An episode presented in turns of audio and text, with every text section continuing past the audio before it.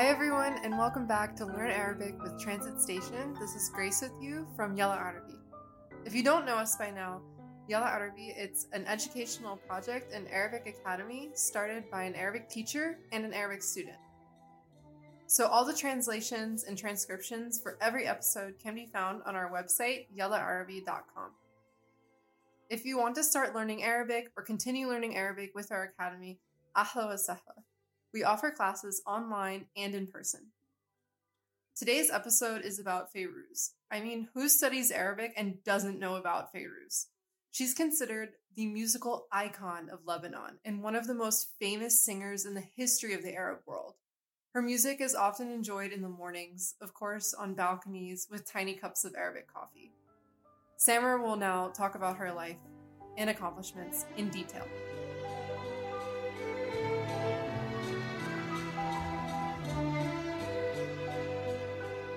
نهاد وديع حداد والمعروفة باسم فيروز هي مطربة وممثلة لبنانية. ولدت فيروز ب 21 تشرين الثاني عام 1935 بقرية من قرى قضاء الشوف محافظة جبل لبنان. كان أبوها وديع حداد بيشتغل بمطبعة بيروت لوريون لوجور يلي بعدها بتصدر لحد اليوم باللغة الفرنسية ببيروت. أما إما ليزا البستاني هي لبنانية مسيحية مارونية توفت عام 1961 وكان عمرها بهداك الوقت 45 سنة. بلشت فيروز الغناء عام 1940 مع كورال الإذاعة اللبنانية. اكتشفها الموسيقار محمد فليفل في إحدى الحفلات المدرسية عام 1947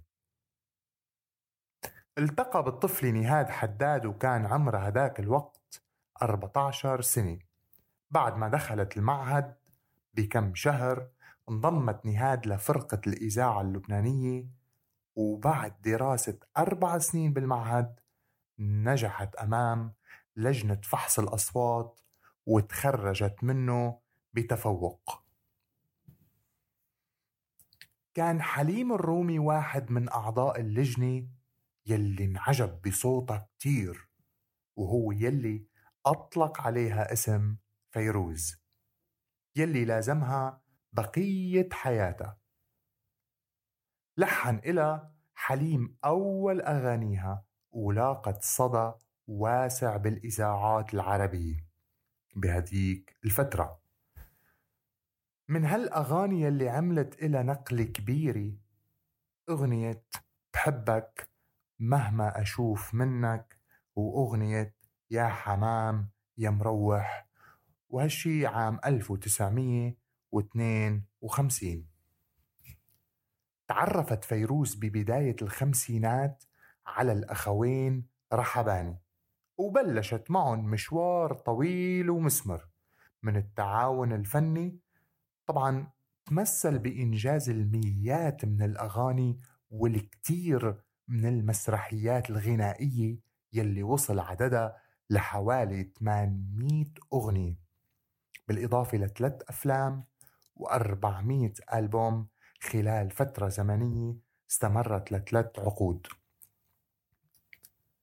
أبدعت فيروز بالموشحات الأندلسية والمواويل والعتابة. سطع نجم فيروز ومع الأخوين رحباني بعد مشاركتهم بمهرجان بعلبك لأول مرة عام 1957 وتوالت بعد المهرجانات لتصل لدمشق. وبعدين لجميع أنحاء العالم. تميزت أغاني فيروز بقصر المدة الزمنية عكس ما كان معروف بهديك الفترة. وكانت أغانيها ذات مضمون مختلف أو ذات مضامين مختلفة. غنت فيروز للحب وللأطفال وللحزن وللفرح وللأم وللوطن إلى آخره. تم تقديم هالأغاني ضمن عدد من المسرحيات يلي كتبها ولحنها الأخوين رحباني. تنوعت مضامين المسرحيات بين النقد السياسي والاجتماعي وتمجيد الشعب والبطولة والتاريخ العريق والحب بكل تنوعه. توقف زوجة عاصي الرحباني عن التلحين واعتزل العمل الفني بعد مرضه وهو يلي رافقها بمسيرتها الغنائية من بدايتها وبعدين حدث الانفصال بين الأخوين وفيروز. تعاونت فيروز مع عدد من الملحنين مثل فليمون وهبي محمد عبد الوهاب الياس الرحباني محمد محسن وزكي ناصيف تأثيرها الكبير على الشعوب وعلى الموسيقى العربية المعاصرة أكسب لقب السفيرة إلى النجوم وجارة القمر. كملت فيروز مسيرتها مع ابن زياد بدون الأخوين الرحباني وأطلقت معه أول ألبوم غنائي عام 1980 وكان بعنوان دهب أيلول. وبعدين أصدر معه ست ألبومات تاني وكان آخرها ببالي. سنة 2017 تعاونت أيضا مع بنتها ريما بأعمال غنائية تاني وأفلام وثائقية. حصلت فيروز على وسام الشرف عام 1963 والميدالية الذهبية عام 1975 من ملك الأردن الراحل الحسين بن طلال.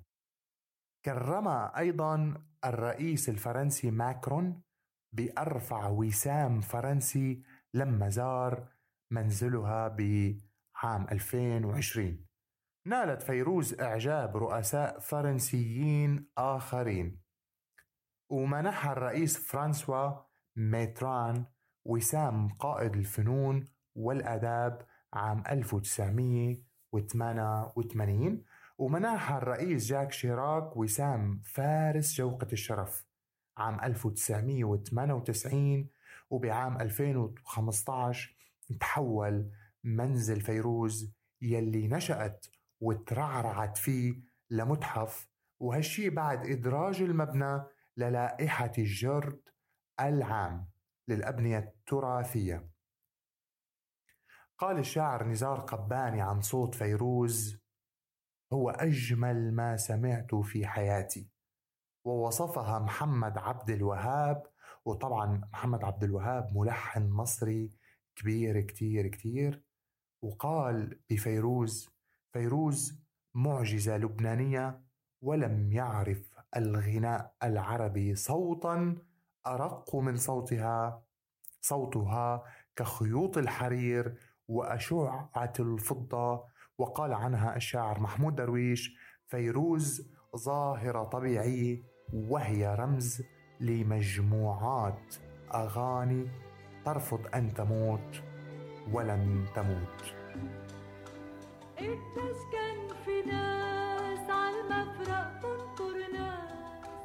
Thanks for listening to the episode. If you enjoy our work and want to support us, we have a Patreon account and we will include the link in the description.